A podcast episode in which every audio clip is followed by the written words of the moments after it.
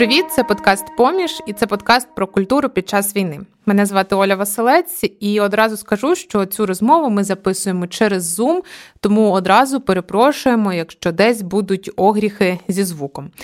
І цього разу я розмовляю з Тетяною Огарковою, літературознавицею та співзасновницею культ подкасту. Вітаю. Пані Тетяно, перше питання: власне, як повномасштабна війна вплинула на ваші проєкти? Від чого довелося відмовитися взагалі? А що вдалося пристосувати до нової реальності? Так, коли почалася війна, очевидно, що був так була перерва у нас в культ подкасті, тому що ми відклали е, культурну тему на деякий час, на короткий доволі час, але тривожній валізці, коли ми виїжджали з Києва в кінці першого тижня після повномасштабного вторгнення, ми взяли з собою мікрофони і всю техніку, яка стосується подкастів.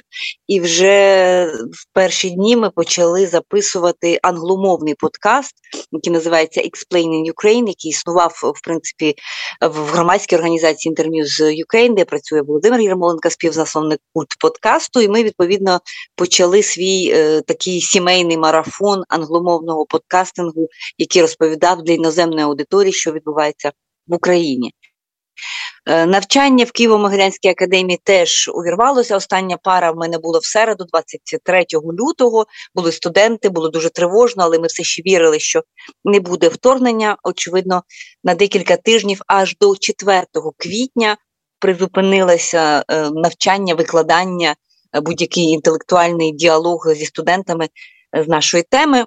Але ми також дуже швидко повернулися завдяки всім навичкам, які ми мали в зумі, роботи в зумі.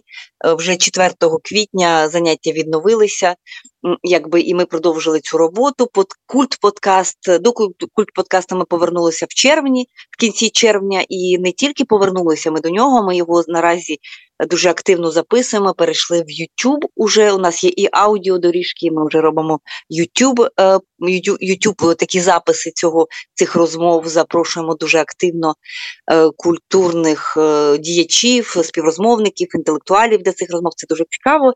Але мета наша дуже проста від з моменту у, у відновлення культ подкасту. Всі кошти е, від наших патронів, цей подкаст має Patreon, Ми тепер спрямовуємо на те, щоб підтримувати ЗСУ, підтримувати їх е, зброєю, приладами потрібними, біноклями, прицілами. Ми вже купили дві автівки, і зараз в процесі покупки третьої автівки саме для наших захисників. В такий спосіб ми сподіваємося, що культура вона також допоможе і допомагає відстоювати е, нашу незалежність і мир в нашій країні. Ми вже от почали говорити про культ подкаст у 2020 році. Ви розпочали записувати подкаст, правильно? Так, так, в 2020 році. І я так розумію, це був період карантину. Так, це пов'язано з карантином, це це момент ізоляції, коли ну, дійсно відбувалося якісь заняття, але якби нам хотілося з Володю поділитися з іншими нашими такими сімейними розмовами вечірніми за за вином, часто на культурні теми. І нам здавалося тоді, що ці розмови могли би бути цікаві не лише нам, а ще комусь. А зустрічі були якби дуже дуже зрідка вони траплялися, тому що всі намагалися мінімально контактувати. Тому цей перехід в аудіо він дуже сильно пов'язаний з, з, з коронавірусом. І зараз під час війни, очевидно, він теж працює, тому що подкасти на відміну від е, від навіть відео, так і особистих зустрічей, вони потребують дуже мало зусиль, в тому сенсі, що техніка вона працює навіть від звичайного павербенку. Ми продовжуємо записувати подкасти і англомовні для Explaining Ukraine, і культ подкасти. І вже можу вам анонсувати. Ми запустили франкомовний подкаст, який називається «L'Ukraine face à la guerre». Це подкаст про Україну французькою мовою. Вже є три епізоди. От е, теж про Україну. Ми теж його запустили і записуємо дуже активно, попри е, дуже складні умови зараз е, в Києві, в Київській області. Дуже складно з електрикою. Реально відключення дуже часті, дуже тривалі позавчора у нас було 11 годин без світла. Вчора було, е, якщо я правильно пам'ятаю, 5 чи 6 годин. Сьогодні вже було 3 години знову відключення. Тобто, це, це начебто мало би впливати, але подкаст це така гнучка форма, яка дозволяє якби записувати і продовжувати бути на якомусь віртуальному зв'язку з людьми навіть в доволі складних умовах. А як повномасштабна війна вплинула на добір тем та героїв для культ подкасту? В культ подкасті до війни ми робили такі серії, ми дуже сильно фокусувалися на е, персоналі. Так, наприклад, у нас міг бути Луї Фернан Селін, потім у нас міг бути Флобер, потім у нас могло бути також явище, тому що ми цей проект робили про культові е, персоналі і культові явища, наприклад, романтизм, так або що таке авангард. Ось після повернення в червні 22-го року, після перерви, ми перейшли більшою мірою на проблеми. Не стільки про персоналі, скільки про проблеми, і такі проблеми, які цікавлять українців сьогодні. Наприклад, що таке зло, так, або з чим пов'язана російська агресія, або що таке е, тероризм, або сюртероризм Російської Федерації. Так? Тобто ті теми, які сьогодні є затребуваними, але для, для розповіді про ці теми ми, звісно, намагаємося використовувати наш багаж знань із історії, літератури, з історії філософії, з історії ідей і історії культури. Тобто давати це не просто голослівно, як таку чисту теорію, а залучати якісь приклади із власне цієї всесвітньої історії, якою яку ми знаємо, ті приклади, які ми знаємо, ті історії, якими ми володіємо. Ми побачили і були дуже здивовані насправді, що навіть вона потроху зростає. І що насправді у суспільстві є потреба, у людей є потреба Можливо, щось зрозуміти, можливо, просто відволіктися від від тих викликів, з якими щодня стикаються люди, і якби оця форма подкасту, яка не вимагає е, великих там затрат енергії, можна слухати подкаст по дому або е, прогулюватися і теж його слухати. Це дає можливість людям якось далі продовжувати жити і чинити спротив. Тому от власне ми сфокусувалися на проблемах. Ми всі перебуваємо зараз в стані невизначеності, в такому певному перехідному стані між війною, яка триває, і перемогою, до якої ми прагнемо.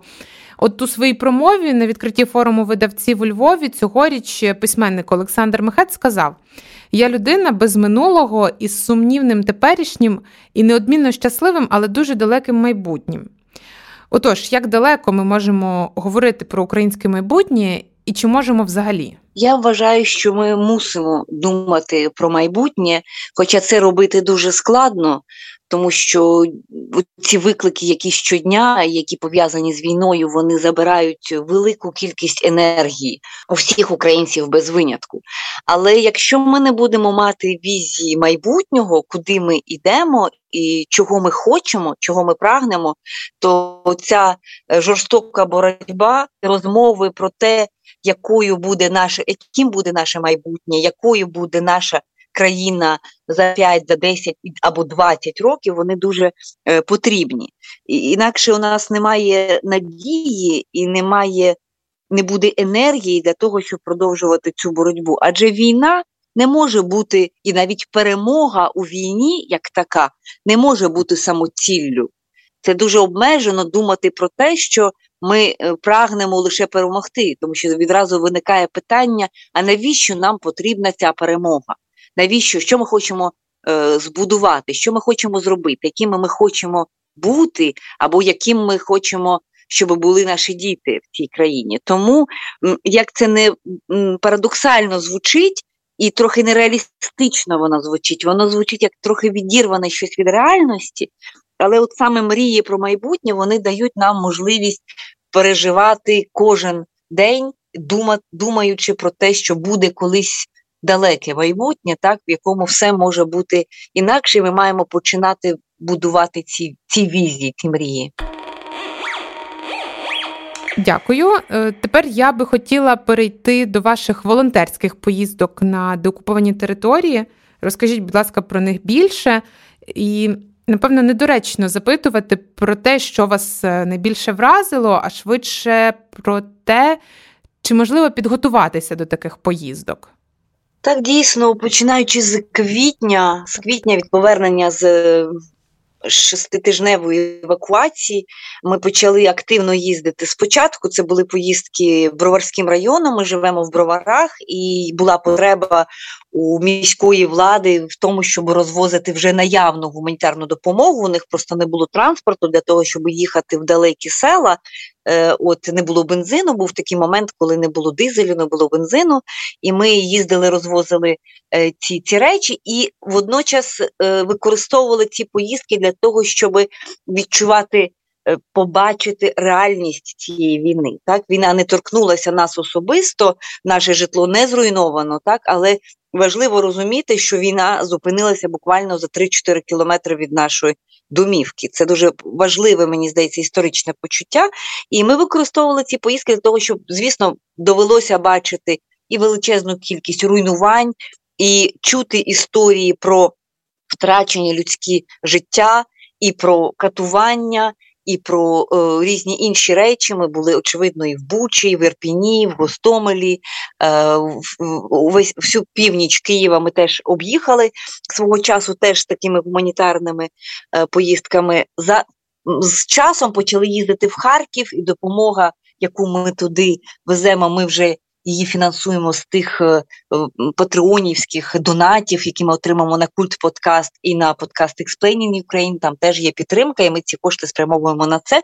Це допомога військовим в першу чергу. Це приціли, біноклі, сонячні батареї, автівки. Це те, що потрібно для контрнаступу. Е, і, і слава Богу, що контрнаступ в Харківській області відбувся в, вересні, хоча там все таки ще залишаються окуповані е, села. Їх не так багато, але вони є.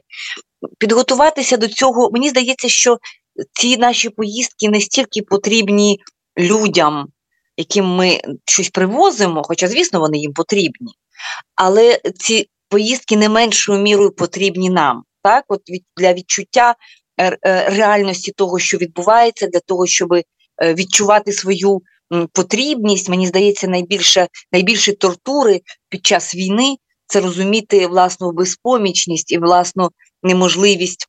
Щось зробити. Ми не в війську, ані я, ані мій чоловік. У нас е, троє дітей. Е, от ми не маємо військового досвіду, але у ця є така потреба бути корисним там, де ти є, і якби максимально робити Е, ну, на своїй своїй сфері те, щоб наближати цю перемогу, тому що ми всі, мені здається, незалежно від того, чи ми цивільні, чи ми військові, маємо е, пробувати кожен свої е, своїм, згідно зі своїми можливостями наближати той день. Який е, ми назвемо колись днем перемоги, тому ці поїздки вони потрібні. Е, Ми на них спеціально не готуємося. Очевидно, що я не хочу сказати, що ми вже звикли, тому що побачили вже доволі багато і в Київській області в ті перші місяці, тобто це вже квітень, кінець квітня, травень, в Харківській області. Це скрізь насправді одна та сама картина. Це картина жахливих руйнувань, зруйнованих людських доль, е, жахіть е, російської окупації. Це в принципі одне й те саме, так колективна могила в Бучі нічим не відрізняється від е, цвинтаря в лісі біля Ізюму, яку ми побачили декілька тижнів тому. Е, це все є сліди однієї ті самої політики е, Росії проти проти України. Це абсолютно така подібна жорстокість, якась така бездушність і відсутність взагалі людської якоїсь подоби. Я не побоюся цього цього виразу. Тому мені здається, що відчуття є відчуття у нас, що зараз відбуваються історичні речі, і є певна, я б так сказала, потреба бути там, де відбувається історія. І підсумками цих поїздок стають також відео та тексти, які, як ви пишете, зокрема в себе на сторінці у Фейсбук, орієнтовані в першу чергу на західну аудиторію. Як нам, українцям, слід промовляти до заходу, які мають бути обов'язкові елементи у цих е, зверненнях, у цих матеріалах, аби нас е, зрозуміли і зрозуміли правильно? Це насправді дуже складне питання, і і я, і Володя. Ми вже багато років е, працюємо е, в сфері власне комунікації України за кордон. Володя це робить в інтерньюз Україна. Я роблю це в українському кризовому медіа-центрі вже з з початку 2015 року. Дійсно складно, і у нас було доволі складно пояснювати сутність нашої боротьби, скажімо, в 14-му, в 15-му, коли була анексія Криму, коли була окупація Донбасу. Зараз нас дуже хочуть чути насправді е, завдяки нашим збройним силам, які відкинули російську армію від Києва, які дали встояти державі, попри ті територіальні втрати, які ми все таки зазнали, поки що, все одно е, Україна набула суб'єктності, так українських письменників, українських поетів, українських журналістів, українських правозахисників наразі хочуть не просто слухати, а чути. Так, тобто набагато менше стало такого калібрування е, про те, а що вони хочуть від нас почути. Ми говоримо про те, що ми хочемо донести світу. Ми хочемо донести, очевидно, е, якби докази цієї безмістовної агресії. Ми хочемо довести, е, показати, що Україна є нормальним, здоровим, демократичним суспільством, яке мріє про нормальне майбутнє. Ми говоримо про справедливість, про те, що не може бути жодного миру, якщо не буде е, справедливості, а в тому числі справедливого покарання для агресора, про те, що ця війна порушує усі цінності, на яких стоїть. Європейська цивілізація, і якщо вони не займуть позицію підтримки України одностайної потужної підтримки, то е, від цього програє не лише Україна, а від цього програє увесь світ і уся європейська або, як ми говоримо, західна цивілізація. Це не війна про Україну, це не війна про те, щоб чи буде Херсон, чи він буде український, як він був завжди, так чи він буде російський. Це війна про те, це війна про те, насправді, чи ми дозволимо е, такій е, агресії і праву сили е, привалювати, бути важливішим за принципи справедливість і свободу, так і право людей на на самовизначення. Тому е, ми намагаємося сказати, і мені здається, що нас е, частково чують, принаймні набагато більше, ніж це було раніше. Ми намагаємося сказати, що ця війна вона не, не лише про Україну, вона про. Про про як мінімум про континент, а як максимум про всю планету. Тому що якщо залишити цю агресію непокараною, такою, яка не знайшла відповіді рішучої, то це буде означати, що будь-який авторитарний режим може робити те саме, в тому числі і погрожувати ядерною зброєю, і йому за це нічого не буде. Тому ця е, війна вона про, про всіх насправді. У вас була серія текстів з життя європейців, де ви пояснювали якусь галузь життя тої чи іншої європейської країни, і це могло бути все, що завгодно: там навчання, податки, армія. І ну, як для мене мета таких текстів. Е, пояснити українцям, як працює устрій е, тої чи іншої країни, галузь тої чи іншої країни, аби в українців, зокрема, була змога якось це порівняти з Україною. І ми от вже говорили про те, як е, Україні розповідати про себе іншим країнам Європи, про те, як Заходу і Європі звертатися до пострадянських країн, постколоніальних країн, зокрема до України. Дійсно, зараз відбуваються дуже масштабні зміни. От, власне, в тому усвідомленні в Західній Європі, як вони мають себе позиціонувати. І ці зміни відбуваються настільки блискавично, буквально от е, в останні місяці ми бачимо ці зміни. Тому що якщо раніше е, було якось усталено думати про наявність якоїсь старої Європи, або були розмови про Європу або Євросоюз двох швидкостей, так, де є оця стара Європа, країни-засновниці, там Німеччина, Франція, Італія і інші, а є оці нові. Країни, оце процес розширення, коли який відбувався, багато було хвиль розширення ЄС на на, на схід, і тоді е, там опинилися центральноєвропейські країни, які, начебто, теж е, мали би бути рівноправними е, із країнами-засновницями, але на практиці завжди було м, оця проблема про те, що все-таки це не завжди відбувається так. Зараз ми бачимо е, на собі цей погляд зі старої Європи, саме на нас, на українців, не на поляків чи угорців, чи там чехів, а от саме на українців для того, щоб Е, вони починають розуміти, що українці насправді більшою мірою реалізують, принаймні більш жертовно це роблять, реалізують ці європейські цінності, про які вони звикли говорити, але які давно перестали бути предметом боротьби. І е, я думаю, я думаю, що старі країни Європи відчувають свою е, слабкість певною мірою, свою інерцію, і в результаті цієї війни, і зокрема в результаті перемоги України, яку ми дуже очевидно чекаємо і дуже на неї сподіваємося, але якщо буде ця перемога, це змінить. Абсолютно точно це змінить усю європейську архітектуру. І тоді е, оці стосунки так, поміж старими країнами Європи і Україною і ширше, якщо говорити Східною Європою, вони будуть будуватися не стільки на цій моделі передачі досвіду, так і, і навчання. Е, від е, західних європейців до східних, скільки на більш паритетних умовах, мені принаймні так здається, тому що у нас є речі, у нас є навички, і у нас є та енергія, яку багатьом західним країнам Ем, їй бракує насправді зараз. І я думаю, що на Україну будуть дивитися не згори вниз, так, а дещо по-іншому, принаймні як до, до рівної країни, тому що мова йде про цю суб'єктність, і Україна, зрештою, я так сподіваюся, вибере собі право для того, щоб бути в цій європейській сім'ї. От і вчити європейців не меншою мірою, ніж вони вчать нас. Коли ми говоримо про щось якісне, то ми вживаємо ось таке словосполучення європейський рівень. Це словосполучення, яке вигадали в Україні, чи дійсно є якийсь європейський рівень, до якого потрібно прагнути? Це насправді велика дискусія. Звісно, це сама саме словосполучення або там європейський рівень, або як у нас е, говорили свого часу євроремонт. Так, це якби е, така метафора, якби чогось, начебто такого е, досконалого, цивілізованого, на відміну від чогось пострадянського такого. Так, от це така метафора. Я думаю, зараз люди, які виїхали за кордон, до речі, ми маємо враховувати досвід мільйонів українців, які е, виїхали за кордон через цю агресію, які побачили на власні очі. Мені доводиться часто бачити. Я думаю, всім бачимо ці відгуки е, українців про те, що насправді не все так добре в тій Європі, насправді е, є проблеми.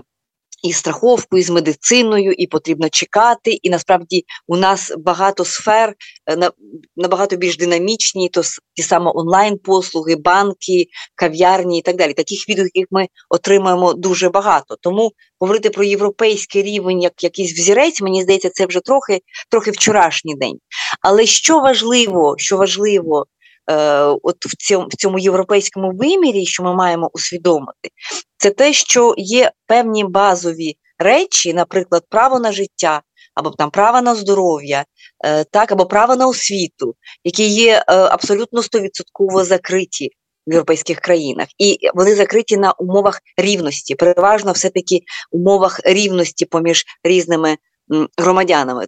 Тому ці всі порівняння про те, що в Києві, скажімо, краща приватна медицина, або там е, там е, онлайн-банкінг, да, або там якісь, я не знаю, косметичні послуги порівняно з з якимось відповідним сектором в Європі, вони не дуже правильні, тому що мова йде, коли ми говоримо про європейські стандарти, це про, про забезпечення мінімальних, але життєвих потреб якомога більшої кількості людей.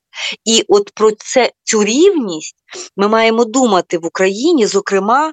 Я думаю, це буде велика проблема і великий виклик після перемоги, тому що різні люди різною мірою постраждали після цієї війни. Хтось потрапив в зону бойових дій, хтось втратив найдорожче е, чоловіка, чи дружину, чи дитину, так, хтось залишився, залишиться назавжди покаліченим внаслідок цієї війни, хтось втратив будинок, а хтось ні.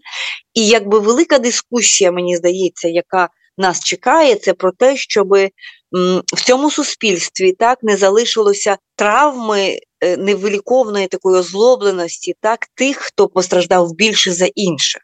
Тому що це це на поверхні, і про те, як зробити так, щоб незалежно від того, що людина віддала для цієї перемоги і як вона постраждала від цієї війни, вона була однаково захищена на базовому рівні, мова йде про якийсь базовий рівень, і не відчувала себе скривдженою. Це велика проблема. І тут якраз європейський рівень, європейський досвід, мені здається, має багато механізмів яким нам, от якраз в цьому випадку, потрібно буде повчитися. Це не про те, що той буде лікуватися, так або відбудовувати у кого є гроші, так а як якісь механізми, які би це робили максимально прозоро, з мінімальною корупцією або за відсутністю корупції, це взагалі ідеал, так для того, щоб оці рани війни, які ну якби зараз існують.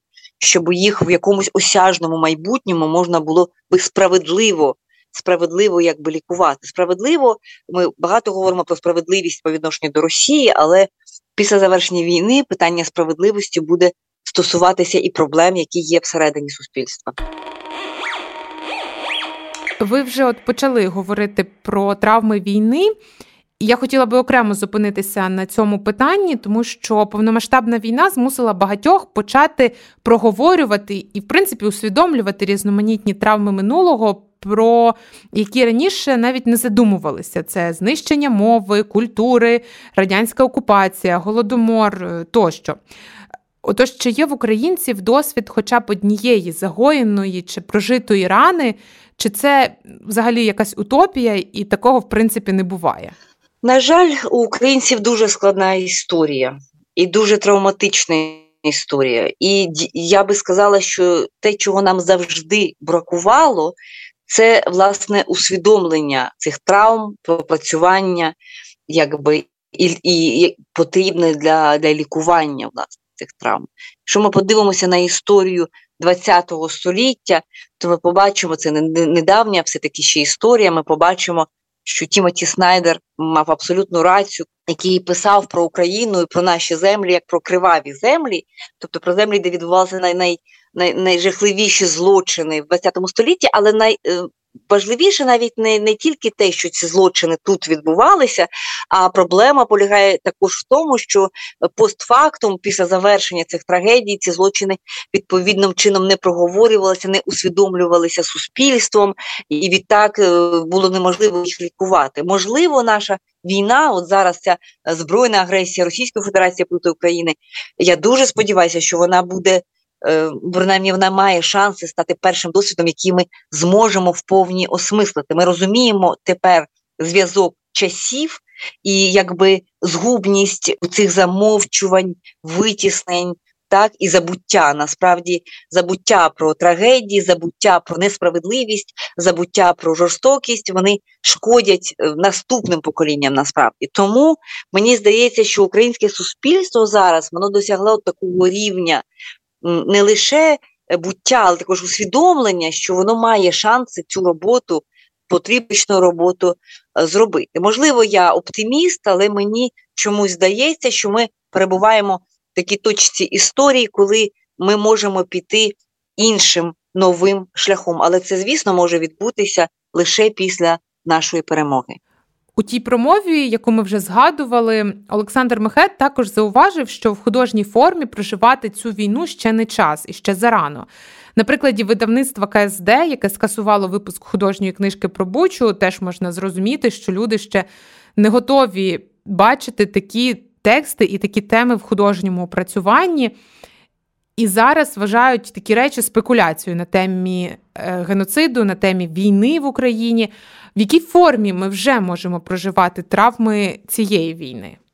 Мені здається, що найбільш е, така затребувана форма сьогодні це форма документальна. Чи це мова йде про журналістику, про репортаж, про документальне відео, чи про свідчення, наприклад, як ми це робимо в подкасті, так або в коротких відео. Тобто е, проблема з художньою літературою полягає в тому, і війною полягає в тому, що ми е, в один момент всі відчули, що реальність вона. Е, набагато е, потужніша, сильніша, навіть якщо це з таким негативним е, конотацією, потужна, потужна, потужніша за будь-яку вигадку. Неможливо вигадати так такі речі, які ми зараз бачимо на власні очі. Тому, як завжди буває під час воєн, оцей етап документування фіксації того, що відбувається, він є надзвичайно важливим. Є декілька багато насправді команд різних і журналістських, і правозахисників, які працюють в цьому. Це абсолютно потрібний етап для до того, щоб усвідомити і донести до максимальної кількості людей те, що справді відбувається. Далі очевидно буде час і для е, екранізації, і для романів, і для фікцій. Е, цей етап абсолютно має право на існування. Просто можливо дійсно е, важко е, зараз е, для аудиторії. Це це переважно питання аудиторії. Аудиторія є травмована, і я прекрасно розумію, чому люди, які мають досвід в тій саме бучі, не хочуть читати роман, написаний людиною, яка, ну скажімо, в цій бучі ніколи не була, і не хочуть читати чужі фантазії, тому що реальність вона набагато потужніша. Тому зараз насправді треба відкрити очі, так іти на зустріч у цій реальності, говорити з людьми, тому що кількість Е, подій, кількість злочинів насправді не вистачить жодної команди для того, щоб це все описати, задокументувати і розповісти. І тому, от саме така робота, це робота журналістська, так, це робота така волонтерська, це робота. Якою займаються подеколи міжнародні організації, підтримують принаймні вона є не більш важливою зараз. А художні романи, і фільми, і театральні п'єси ми напишемо і зробимо трохи пізніше. Одна з дисциплін, яку ви викладаєте, це європейський літературний авангард початку ХХ століття.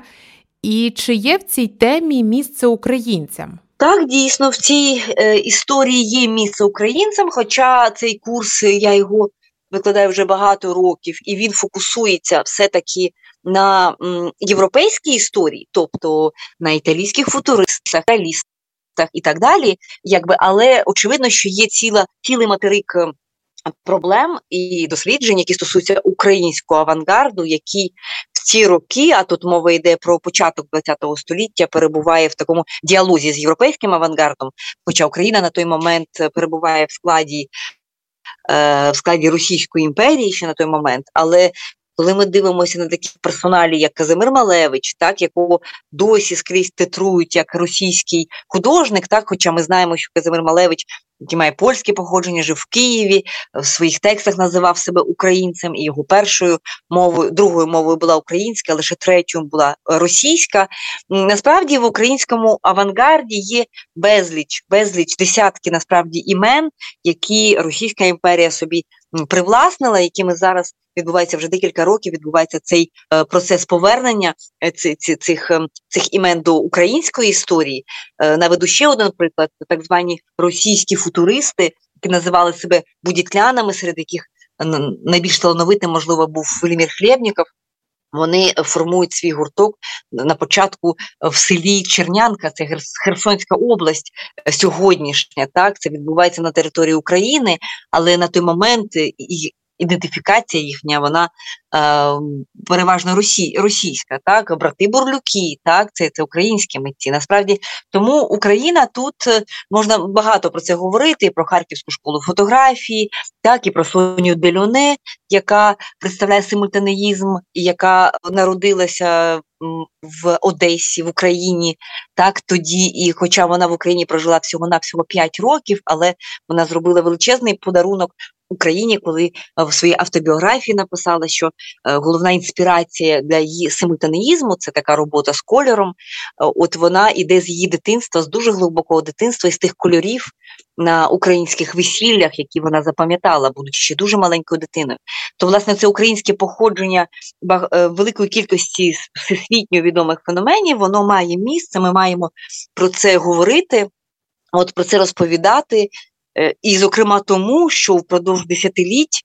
Спочатку Російська імперія, потім Радянська імперія, так вона робила все можливе для того, щоб е, презентувати цих персоналів, ці ці твори або ці напрями, як як російські, тому що фактично ці землі тоді належали так до Російської імперії. Тому ця робота насправді на десятиліття вона вже почалася, вона вже якийсь час триває, але вона абсолютно нам потрібна, тому що ми не можемо залишатися осторонь і говорити про те, що в Україні не було авангарду, тому що най...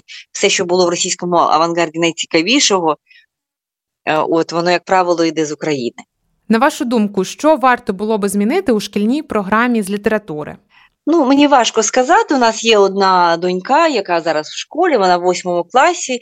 Мені здається, що е, це мої, моя думка як як мами, якби що ну, можна було б викладати літературу, особливо підліткам, якось більш драйвово і менше нудно, е, якби тексти, які вони читають, це класичні тексти, вони, в принципі, потрібні. Мені здається, що це питання, ну, мабуть, не стільки до того, що е, що становить суть цієї програми, хоча тут теж можна розширювати, але от, власне підхід такий, що е, учням переважно не так цікаво на тих уроках, але, звісно, це залежить більшу міру від, від, від вчителя.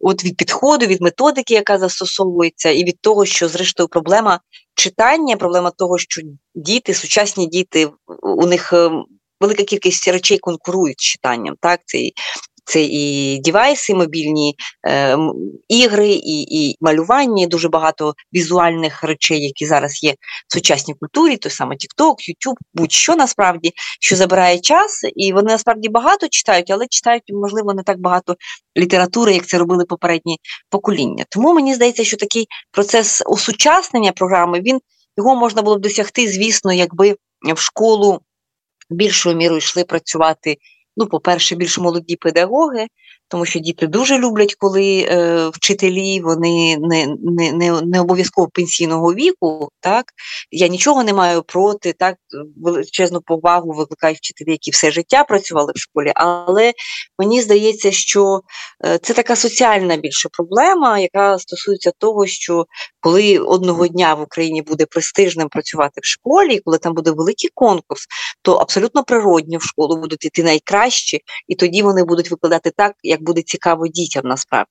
Але для цього потрібні е, очевидні речі, для цього потрібні бюджети, для цього потрібні інвестиції державні в школу, так, для того, щоб це було так, як це, до речі, є в більшості європейських е, країн. В багатьох європейських країнах є конкурси на те, щоб викладати в школі, і навіть в дитячому садочку, чого у нас, на жаль, ми не спостерігаємо. Тому ця, ця, це, це питання воно комплексне, тому що мені здається, що в школі не так важливо, чи ти прочитав той текст окремо взяти, чи ти його не прочитав, і що ти з нього зрозумів, тому що все одно ти все забудеш, і потім в дорослому віці будеш перечитувати. А важливо насправді, чи ти, чи ця дитина, яка ходить в школу, чи вона в неї проявився інтерес до читання, як до діяльності, от і чи цей інтерес далі збережеться. Вже в дорослому житті. І от, власне, оцей інтерес, оця зацікавленість, її легше досягти, коли уроки проходять так в такій цікавій для дітей формі, а не в формі, що ось треба зараз прочитати цей текст, потім його переказати, написати про нього твір, і якби на цьому все. Звісно, за такої системи також знаходяться студенти. Я викладаю в Києво-Могилянській академії багато років, і там е, це це, це у нас кафедра літературознавства. Звісно, туди потрапляють діти, які читають з маличкою, люблять літературу. Таких дітей, таких студентів не бракує. Але якщо говорити ширше про, про, про, про всіх, для того, щоб діти читали більше, треба пробувати знайти з ними спільну мову. А чи варто лишати у шкільній програмі російських авторів? Ну, ви знаєте, я насправді в тій шкільній програмі, яку за якою вчиться моя донька, я там не бачу російських авторів. Тобто, мені здається, що питання до до школи насправді я не стою на позиціях того, що треба заборонити всіх російських авторів, тому що, хоча б тому, що ворога треба знати в обличчя. І насправді найбільшою помилкою росіян скажімо, в цій війні і їхні поразки військові, вони пов'язані з тим, що вони нічого не знали про українців і нічого не хотіли знати. Тобто, якщо ми хочемо бути сильними, то мова йде про, про не про незнання, не про табуювання всього російського, а про критичне прочитання. У мене є питання, чи це треба робити в школі, чи це краще вже робити на етапі університету, там, де людина вже починає мислити і може так запропонувати і зрозуміти критичне прочитання. Скажімо, е, антиколоніальне прочитання так, російської літератури є можливим. Є можливим прочитання з точки зору у цієї ідеї безкарності, так, яку ми спостерігаємо абсолютно конкретно зараз на нашому досвіді. Так? Е, тобто, от таке прочитання, яке би давало нам розуміння, не просто повторення, а розуміння того, деконструкцію насправді, як це все працює. Можливо, можливо, дійсно школа не найкраще місце для цього. Можливо, е, такі студії російської літератури так могли би бути, могли би мати якесь місце вже в університеті. Е, от е, або в на, на якихось спеціалізованих кафедрах, е, так тому що от але проста заборона, особливо особливо в підлітковому віці, як правило, неефективна, хоча б тому, що вона має результатом зворотній ефект, тому що те, що є забороненим, якраз і є цікавим. Якщо ми хочемо, ем, щоб наші діти не читали російську. Не слухали російську музику, не дивилися російські фільми, а дивилися, скажімо, українські чи європейські, то е, то нам треба не забороняти Е, якби ці всі продукти їхні, хоча так, а а, а якби робити українські привабливими, так або давати критичне прочитання так цього російського продукту. Проста заборона, на жаль, такому прост, ну, все таки простому віці. Підлітковий вік це простий вік, так він про те, щоб робити те, що тобі не дозволяють. Тому контрпродуктивним було б їм щось е, забороняти. У французькій літературі та культурі існує такий певний сентимент е, до російської літератури та культури, якийсь такий певний ніби зв'язок імперій. Чи погоджуєтесь ви з цим твердженням? Ну, на жаль, так. На жаль, так, французька культура має е, доволі велику кількість е, цих ідей про про Росію, про російську культуру. Ми з цим намагаємося боротися, тому що тут є багато пояснень, е, переважно які стосуються історії на, на, насправді, тому що історія, українська історія, вона писалася е, якби як як частина Російської імперії. Це було так в 19 столітті, потім як частина Радянської імперії, це було в 20 столітті. Е, Відчувається великий брак людей, які займаються Україною як Україною, а не як частиною Росії. Я знаю таких людей, вони є е, у Франції, але їх не так багато. І тому це просто така інерція, певна, так, певна інерція, певні кліше, які десятиліттями продовжують існувати в французькій культурі. Французька культура, яка також була імперською, так, яка також була і думала про себе як про велику, так, ці комплекси вони приховано теж залишаються, і вони просто не бачать менших. Да, менших країн не бачили принаймні дуже довго. Саме тому, коли мова заходила про Україну, то або там про Білорусь, наприклад, то ці країни сприймалися як як е, частини колишньої імперії, або так, або країни, які постали на на руїнах колишньої імперії. І для людей, які цікавилися регіоном, для них важливіше було знати щось про Росію, тому що їм здавалося, що що Росія щось вирішує, що вона є гравцем. Але насправді ця ситуація якраз зараз драматично змінюється, і вона може взагалі радикально змінитися унаслідок е, завершення цієї війни. Якщо перемога буде українською, то ми розуміємо, що Росія, яка програє цю війну, вона е, скоріш за все не зможе навіть залишитися у тій формі імперії, в якій вона все таки продовжує існувати. Тобто мова буде йти про розділ розподіл, розпад Росії. Важко сказати, як це буде, але так так чи інакше вона перейде, вона вже перейшла насправді з розряду е, навіть регіональних лідерів. Тобто Росія була регіональним лідером з якоїсь точки зору впродовж останніх десятиліть, але вона цей статус саме унаслідок цієї агресії вона втратить. Я думаю, що всі ці речі поступово будуть переглядатися і французами також. Цей процес вже йде, але очевидно, нічого не робиться так швидко. Для цього потрібен час. Мені здається, що всі ті речі, які нас зараз так обурюють, наприклад, у Франції лише одне місце, де викладають так професійно українську, українську літературу, ем, це інститут східних мов в Парижі, тоді є кафедри русистики, або, як вони кажуть, славістики, але по факту це все одно русистика, там нічого більшого немає. Якби вони вони скрізь по країні, і це також пов'язане з історією, е, зокрема з холодною війною, тому що саме часи найбільшого загострення протистояння радянського союзу і західних країн, чим більше було, чим більш напруженими були стосунки, тим більше було таких кафедр. Чому? Тому що потрібні були люди, які будуть знати російську мову. Це змінюється. Оці кафедри, кафедри російської мови літератури. Вони у Франції, скажімо, виникали як реакція на ворога насправді. Але парадоксально вони формували певну кількість еліт, професорів, студентів, дослідників, які і досі живі, досі активні, і їм важко важко прийняти той факт, що як будь-якій людині важко прийняти той факт, що ваше життя було помилкою. Це дуже важко насправді. Тому це процеси не уникні, але вони не відбудуться швидко. У будь-якому разі мені подобається ваш оптимізм е, в усіх питаннях, про які ми сьогодні говорили.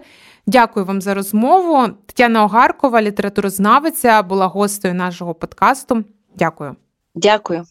Я нагадаю, що подкаст Поміж можна слухати на Google, Spotify, Apple Podcast, NV Podcast і навіть на YouTube. Усюди ми закликаємо слухачів та слухачок коментувати, ставити вподобайки, зірочки. Долучайтеся до нас у соцмережах. Усе необхідне ми залишаємо в описі до цього подкасту. І також я нагадаю, що розмову ми записуємо на базі медіалабораторії Центру сучасної культури у Дніпрі. Звукорежисер подкасту Макс Андрух. Дякую, що ви були з нами. Почуємось.